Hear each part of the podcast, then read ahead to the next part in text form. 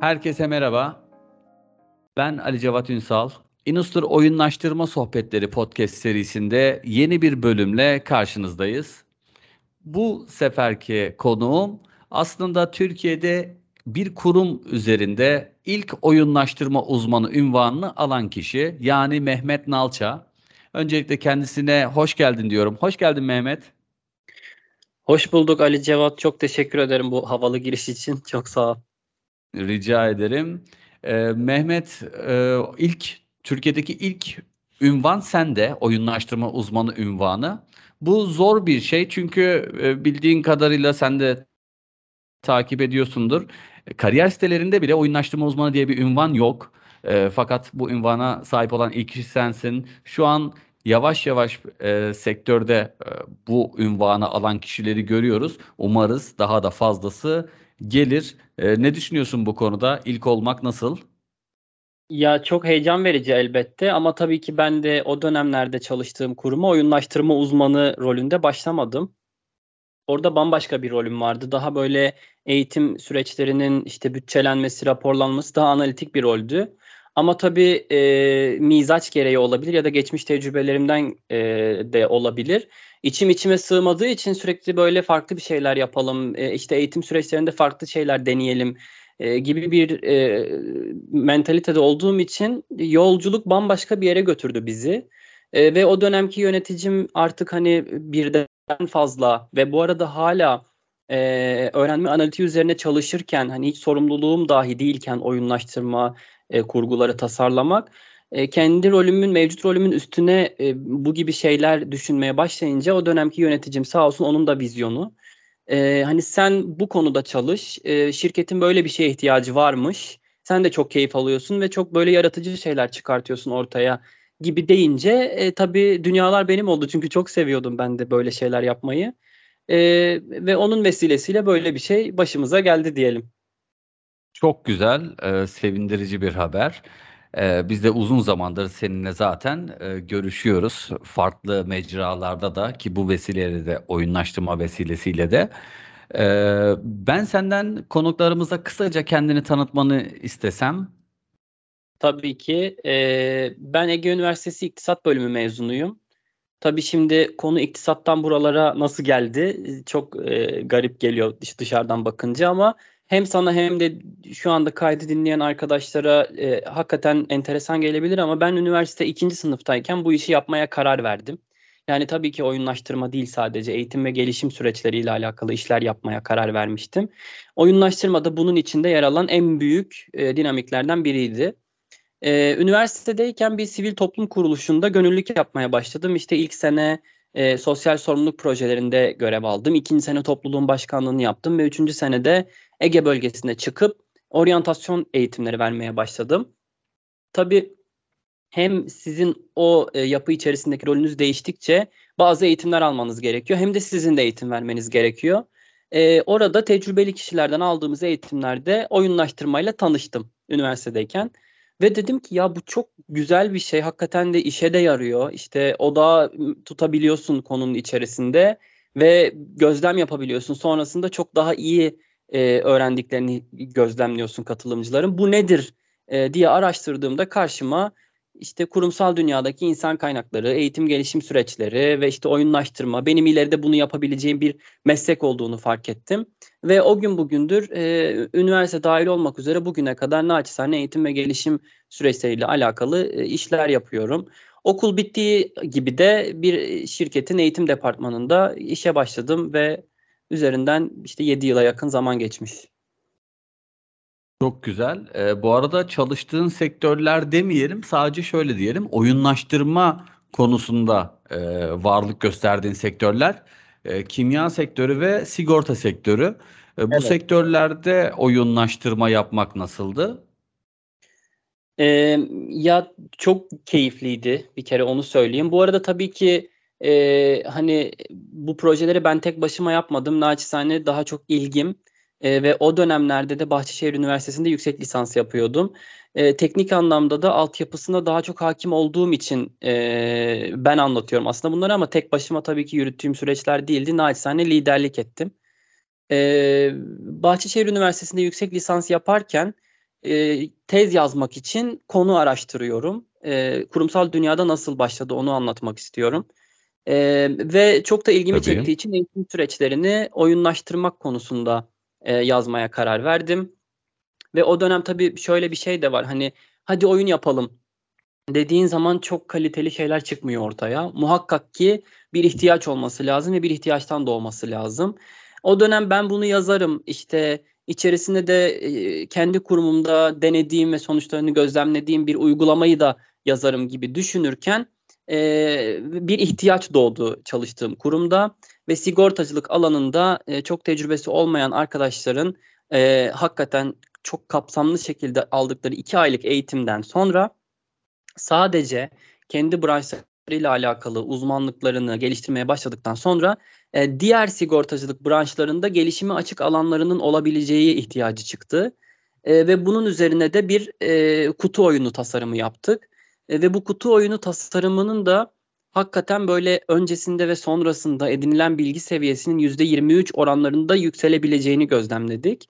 E, bu hakikaten denenmiş, uygulanmış ve sonuçları elde edilmiş bir e, kutu oyunu. E, çok heyecan vericiydi. Kurumsal anlamda ilk tanıştığım e, ve ilk içerisinde bulunduğum e, oyunlaştırma konusu buydu. Benim de yakinen takip ettiğim, e, sonrasında da geri bildirimlerini alıp hatta bir içeriğimde de paylaştığım bir kutu oyunuydu. Gayet başarılı bir işti. Hatta hani ilk yaptığım dediğin e, ne rağmen bence çok başarılıydı, güzeldi. Ki bu da başka e, şirketlere vesile oldu. Bir de işin öyle bir yanı var. Yani siz kendi şirketinizde kullanırken güzel sonuçlar elde ettiniz. Aynı zamanda farklı şirketlerde de buna benzer uygulamaların e, belki kutu oyunu olabilir ama belki de e, dijital platformda önünü açtı diyebiliriz. Bence çok güzel bir işti. E, peki genel olarak baktığında yani muhakkak birçok uygulama e, sürecine katılmışsındır, kurgu yapmışsınızdır. En sevdiğin uygulama hangisiydi? Konusu neydi? Onu öğrenebilir miyim Mehmet? Tabii ki e, bu bahsettiğim kutu oyunundan sonra dünya değişti tabii. E, işte değişen trendlere ayak uydurmanız gerekiyor bir süre sonra. Kutu oyunuyla başladık. Üzerine çok fazla işte e, küçük küçük oyunlaştırmalar daha hatta dijitale kaydık. İşte liderlik tablosu kullanabileceğimiz farklı e, fiziki rozetler alabilecekleri işte ödüllendirmelerin olduğu hatta mobil oyun bile geliştirdik en son. Ee, öyle şeyler yaptık. Dünya tabii oraya gittikçe biz de yönümüzü oraya çevirmeye çalıştık. Ve en son ben e, ayrılmadan önce e, şirketten e, bir oryantasyon sürecini uçtan uca e, bir senaryo çekimiyle oyunlaştırdığımız dijital bir paket e, kazandırmıştık şirkete. E, ancak benim en sevdiğim hangisiydi diye soracak olursan bilmiyorum o dönem yaşadığım istek ve heyecan e, belki vesile olmuştur ama ilk hayata geçirdiğimiz kutu oyununun e, bende hakikaten yeri çok ayrı. E, yani nedeni de şöyle değerlendiriyorum ben. E, çok heyecanlıydım, çok istekliydim. İlk defa böyle bir şey deneyecektim. Hani olacak mı, olmayacak mı? İşte çünkü e, öyle bir noktada idi ki o zaman hani ol, oldu ve olduktan sonra benim yolculuğum tamamen değişti. Olmasaydı belki e, hiç bu konuda başka bir projeler yapma e, girişiminde bulunamayacaktım bilmiyorum. O yüzden benim kariyerimin şekillenmesinde çok etkili oldu. Bu birinci sebep. İkinci sebep de çok yolun başındaydım. Yani kariyerimin çok başındaydım. E, çok heyecanlıydım, çok toydum. Çok fazla hata yaptık, çok fazla düzelttik. E, çok edinimi oldu bana. Yani benim e, sonraki kariyerimi şekillendirmemde çok faydası oldu. O yüzden bende yeri ayrıdır. Çok güzel. Eee, güzel de anısı var. Dediğin gibi kırılma anı olmuş aslında. Eee, bu da, eee, bir vesile olmuş diğer uygulamalar için, belki bu pozisyonda kalman için fırsatın olmuş. Peki sen bu uygulamaları, eee, hayata geçirirken neticede bir, eee, popüler kültüre de, eee, uğradı. Neticede bir şirket bu tarz bir uygulama yapıyor, başarılı oluyor, sonuçları güzel. Eee, bir yenilik neticede. Eee, dışarıdan farklı kurumlardan böyle talepler geldi mi? Seninle Geldi, danışmanlık geldi. olabilir, benchmark olabilir. Geldi, çok geldi ama e, yani görüşmelerimiz hiçbir zaman benchmark'ın bir tık ötesine gitmedi. Tabii şu aşamada zaten benim de tercih edeceğim bir şey olmaz. E, hem biz yaptığımız şeyleri anlattık e, hem de bizimle görüşmek isteyen işte şirketler e, kendi yapmak istedikleri şeylerden bahsettiler. Ben şimdiye kadar hep kariyerimde tam zamanlı olarak e, farklı farklı kurumlarda görev aldım. E, bu yüzden dediğim gibi benchmark'ın yani bir saatlik ya da işte iki saatlik görüşmelerin ötesine giden süreçler olmadı. Ben de tercih etmedim zaten. E, ama hakikaten e, kurumlar arasında böyle çok ilgi çekici bir konu haline geldi. Evet biz de takip ettik dediğim gibi dışarıdan ki sektörü bilenler de takip ettiler. Ee, peki bu kadar uygulama gerçekleştirdin ki kurumun içerisinde yani iç kaynak olarak yaptığınız uygulamalardı bunlar. Ee, biz her ne kadar çok uygulama hayata geçirsek de biz e, dışarıdan bir yazılım şirketi ve oyunlaştırma danışmanlığı olarak yapıyoruz bu işlemi. Sen içeride gerçekleştirdin. Ben sana masanın diğer tarafında e, oturan bir kişi olarak soracağım. Bir oyunlaştırma uygulamasının başarısız olma sebepleri sence nelerdir? Ana bir sebep var mı tespit ettiğin? Ee, var ve gözlemlediğim hatta kendim bile hata yaptığım oldu. Hata yaptık, tekrar işte denedik, tekrar ayağa kalktık vesaire. E, tecrübelerden yola çıkarak tabii her şey şekilleniyor. E, ama şu açıdan şanslıydım ben Ali Cevat. İlk daha hiçbir proje ortaya çıkartmadan önce oturup bu konuda bir akademik çalışma yaptığım için nerede hata olabileceğini, nerede iyi olabileceğini o dönem okuduğum, araştırdığım kaynaklardan az çok tahmin edebiliyordum. Uygulamaya başlayınca o çark kendi kendine dönmeye başladı. Ancak çevremde farklı kurumlarda çalışan arkadaşlarımdan duyduğum kadarıyla anlatıyorlar, sürekli konuşuyoruz bu konuları. E, iki tane temel sebep var. E, birincisi bir ihtiyaç yok ortada. Bir ihtiyaç yoksa yaptığınız şeyin bir anlamı olmuyor gerçekten. Bir sonuca gitmiyorsunuz ve bir davranış değişikliği gerçekleştiremiyorsunuz. E o zaman da dönüp diyorlar ki işte Aa, oyunlaştırma işe yaramıyormuş. Aslında böyle bir şey yok. Ortada bir ihtiyaç yok çünkü sadece popüler kültüre ayak uydurabilmek için böyle bir şeye kalkışılmış. E, ikincisi de en çok dikkatimi çeken şeylerden biri e, kurgunun sonuna maddi karşılığı olan ödüller konulması. E, bir süre sonra e, katılımcı o ödülü aldıktan sonra bir bakıyorsun tamamen eski davranışına geri dönmş, hiçbir işe yaramamış, sadece ödül odaklı çalışmış vesaire. Tekrar başa dönüyorsun aslında şeyde o senaryoda ve e, tekrar tekrar tekrar aynı süreçlerin içerisine dahil edip başka sonuçlar almaya çalışıyorsun ama e, dediğim gibi bu iki konu benim en çok dikkatimi çeken şeyler. Sektörde arkadaşlarımdan da hala dinliyorum. E, kimi zaman onlara fikirler de vermeye çalışıyorum naçizane. E, bunlar geldi aklıma. Bilmiyorum senin var mı böyle bir gözlemin?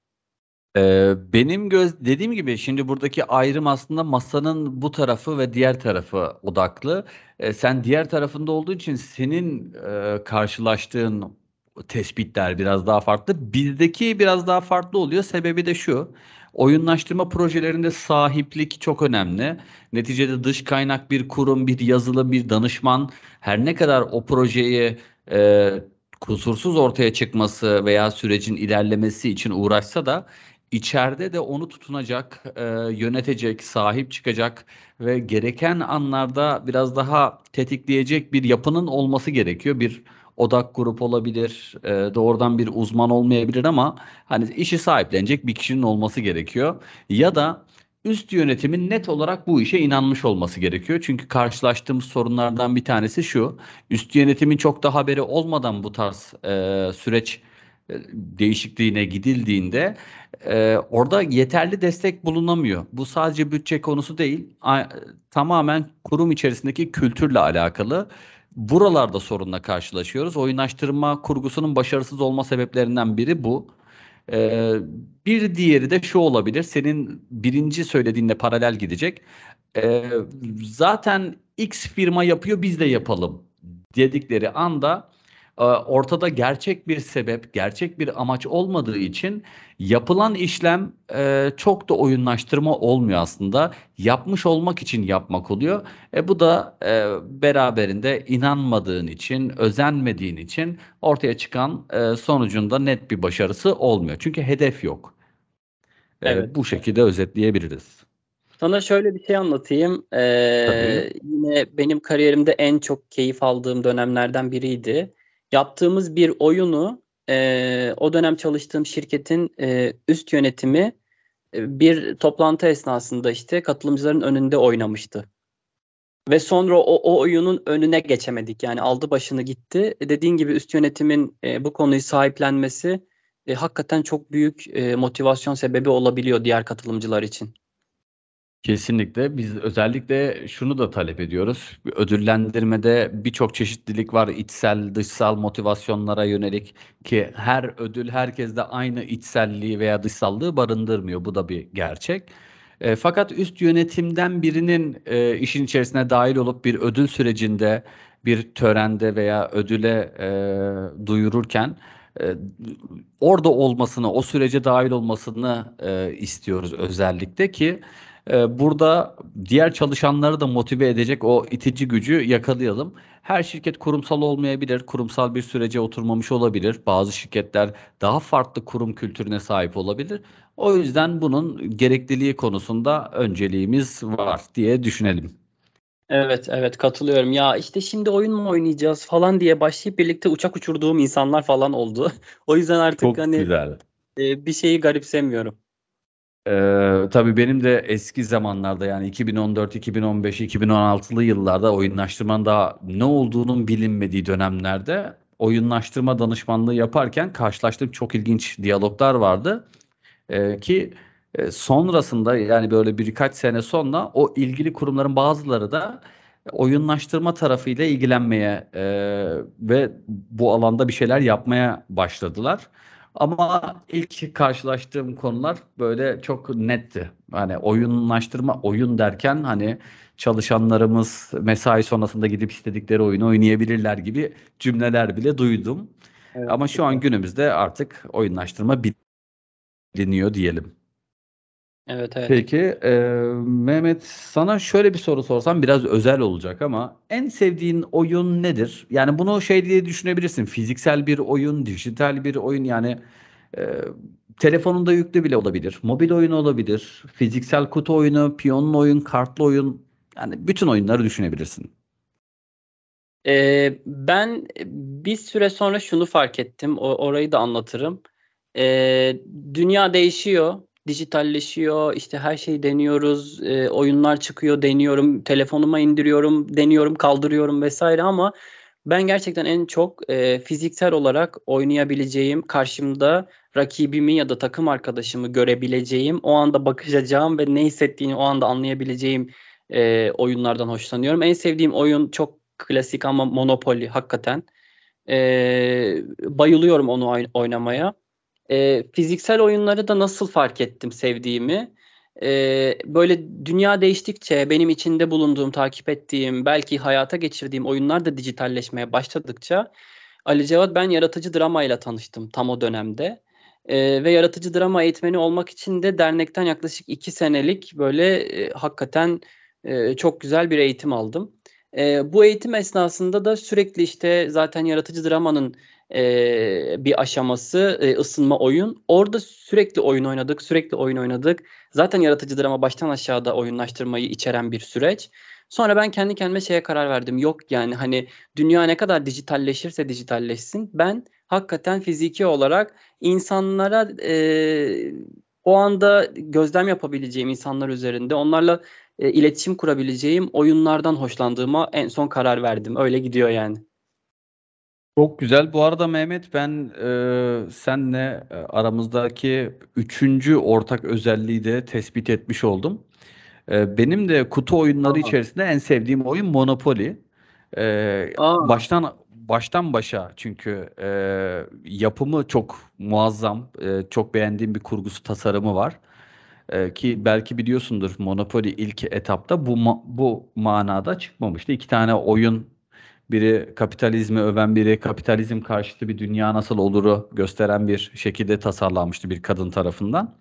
Ama sonrasında tabii şu an e, Monopoly'de kapitalizmin e, üzerinde e, seyrediyor bu minvalde. Hatta geçtiğimiz yıllarda dünyada e, merkez bankalarının bastığı kağıt paradan daha fazla basılan monopol parası vardı. Öyle de bir istatistiği var. Üçüncü Gayet özellik bu. Üçüncü ortak özellik bu Mehmet. Monopoly oyunu. Ee, diğer ikisi de şeydi. E, biri oyunlaştırma, ikimiz de oyunlaştırma tarafındayız. E, ve ikimiz de Hataylıyız. E, üçüncü ortak Aa, özelliğimizi de bu podcast Evet. sayesinde bulmuş olduk. Evet, Çok daha sevindim. konuştukça neler çıkar ortaya. Aynen aynen. Ee, yeni, zaten seni yeni ofisimize de e, bekleyeceğim. Davet edeceğim. Burada da e, güzel bir sohbet yap- yapar. Dördüncü ve beşinci ortak özelliklerimizi de buluruz diye düşünüyorum. Çok sevinirim. Hakikaten çok keyifli olur. Biz zaten bir araya gelsek muhtemelen durmadan oyun ya oyun oynarız ya oyun oynatırız diye diye düşünüyorum. Oyunlarımız bol. Ee, muhakkak oyun oynarız. Oyun oynarken de sohbet ederiz. O şekilde güzel bir kurgu hazırlarız. Toplantımızı yaparız. Dinleyicilerimiz arasından da katılmak isteyen olursa e, onlar da bize ulaşabilirler. Sohbete dahil olabilirler diyelim. Peki Mehmet konumuzu e, son sonlara doğru gelirken ben özel bir soru sormak istiyorum. E, deneyimlerinin dışında bir soru aslında bu. Benim de merak ettiğim cevabını bir soru. E, diyelim ki elinde bir imkan var veya birileri geldi senin kapını çaldı. E, dediler ki gel bu süreci oyunlaştır diye bir şey söylediler. O sürecin tam olarak ne olmasını isterdin? Yani daha önce deneyimlemediğin bir sektör mü? Daha önce deneyimlemediğin bir iş mi? Sosyal hayatta mı? iş hayatında mı? Böyle bir hayalin var mı? Ee, ne olurdu cevabı? Ya çok güzel bir soru. Ee, şöyle bir şey düşünüyorum ben. Hani bu zaten daha önce düşünülmüş. Ee, hatta denenmiş bile olabilir. Tam hatırlamıyorum. Ee, ama böyle bir e, tasarımın içerisinde olmak isterdim e, diyebileceğim bir şey var. O da sosyal hayatta. Güzel. bu şey konusu var ya sosyal medya üzerinden insanların birbirlerine puanlar verebilecekleri Evet. ee, ve bu puanlar neticesinde işte e, bazı mekanlara belki girebilecekleri, bazı noktalardan işte indirimler alabilecekleri, bazı mekanlara hatta atıyorum atıyorum şu anda tamamen e, bir arkadaşınız sizinle alakalı nezaketsiz olduğunuzu belirtiyor uygulamada. Size 10, 10 minvalde bir puan veriyor, düşük puan veriyor ve siz nezaketsiz olduğunuz için işte atıyorum o mekana giremiyorsunuz filan gibi böyle e, tamamen hayal dünyası. Böyle bir şeyi yin içinde olmak isterdim. Yani fikirlerimde bu kurguyu geliştirmek isterdim. Ee, mükemmel fikir. Benim de böyle bir hayalim var bu arada. Ben de O zaman e, dördüncü ortak özelliği bulmuş olduk. Doğru evet dördüncüyü e, birle, buluşmadan fiziksel olarak görüşmeden bulduk. E, ben de bunu çok istiyorum. Hatta beni tetikleyen şey de şu olmuştu. E, biliyorsun Çin de buna benzer bir yapı deneyimledi. Tabii Çin bu işi Evet. e, ileriye taşıyamadı. Belki farklı gerekçeleri olduğu için. E, ama böyle bir arayış var insanlar arasında ki biz bunu böyle son 200 yıl, son 300 yıl içerisinde de bazı bilim insanlarının yazdığı e, ütopyalarda görüyoruz. Böyle ütopyalar mevcut. Bu ütopyaların içerisindeki sınıflandırmayı da e, belirli dayanaklara e, tutundurmaya çalışıyorlar. Örnek veriyorum biz nasıl üniversiteye giderken bir sınava tabi oluyoruz. Sınavın neticesine göre üniversiteye gidiyoruz. E, veya ödediğimiz para karşılığında bir hizmeti satın alıyoruz, bir ürünü satın alıyoruz. Aynı olayı kazandığımız puanlar, rozetler e, veya farklı statülerle e, sağlayıp bu şekilde yaşamak ki az önce bahsettiğin örnekler güzeldi. Herhangi bir mekana giderken de o mekanın belirli kriterlerinin olması gerekiyor. Örnek veriyorum. Son bir ay içerisinde e, kahve rozetine sahip olmuş olman gerekiyor ki bu mekana girebilesin. E, dediğinde e, orada bir ayrıcalık oluşuyor ve insanlar o mekana girmek istiyorsa oradaki görevleri yerine getiriyorlar. Sosyal Evet. düzen için muazzam. Tabii frauda açık mı? Evet. E, bu da her oyunlaştırma kurgusunda olduğu gibi süreçle birlikte çözülebilir. Ama e, en büyük hayallerinden bir tanesi bu. Bir gün e, böyle büyüklükte bir yapı kapımı çalarsa severek güle oynaya e, burada destek veririm diyorum. Beraber veririz hatta. İkimizin de ortak e, fikriymiş. Peki e.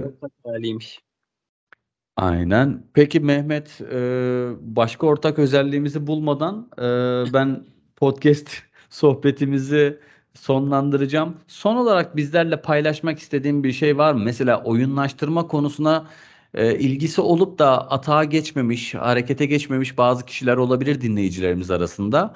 Onlar için bir şeyler söyleyebilir misin?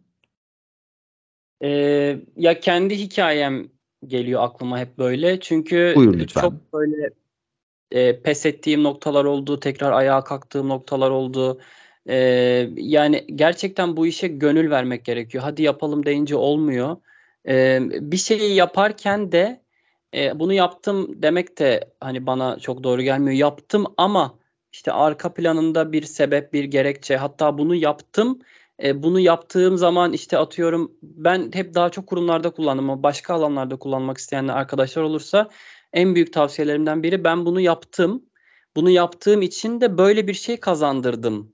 Hani dediğin zaman e, çok daha anlamlı hale geliyor yaptıkların ve karşında kim varsa o kişileri de ikna etme ihtimalin yükseliyor. E, kendi hikayemde bunlar geldi aklıma. E, bir de tabii pes etmemek lazım. Çok böyle düştüğüm, kalktığım, e, başkalarının desteğine ihtiyaç duyduğum vesaire dönemler oldu. Ama hiçbir zaman şeyden vazgeçmedim. Yani bu bir tutku meselesi. E, bu konudan bahsederken dahi benim ses tonum falan değişiyor.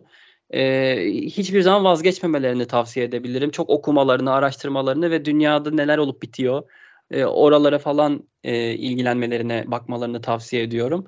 Hayat zaten bir oyun bence e, ve bu oyunda e, sürekli kaldığımız sürece de e, hakikaten e, şey daha iyi olur kendileri açısından bu konuyla ilgilenmek istedikleri için de daha iyi olacağını düşünüyorum. Oyunda kalsınlar özetle. Süpersin Mehmet. E, tutkuyla e, sarıl ve oyunda kal. Çünkü hayat zaten bir oyun. Oyunun içerisinde oynamayı istemeyen bir oyuncu olamayacağı gibi e, tutkulu bir oyuncu bu hayat oyununda başarılı sonuçlar alabilir diyelim. Evet. Ee, genel olarak çok güzel bir sohbetti. Ben e, güzel bilgiler aldım. Çok teşekkür ediyorum. Umarım dinleyicilerimiz de beğenmiştir.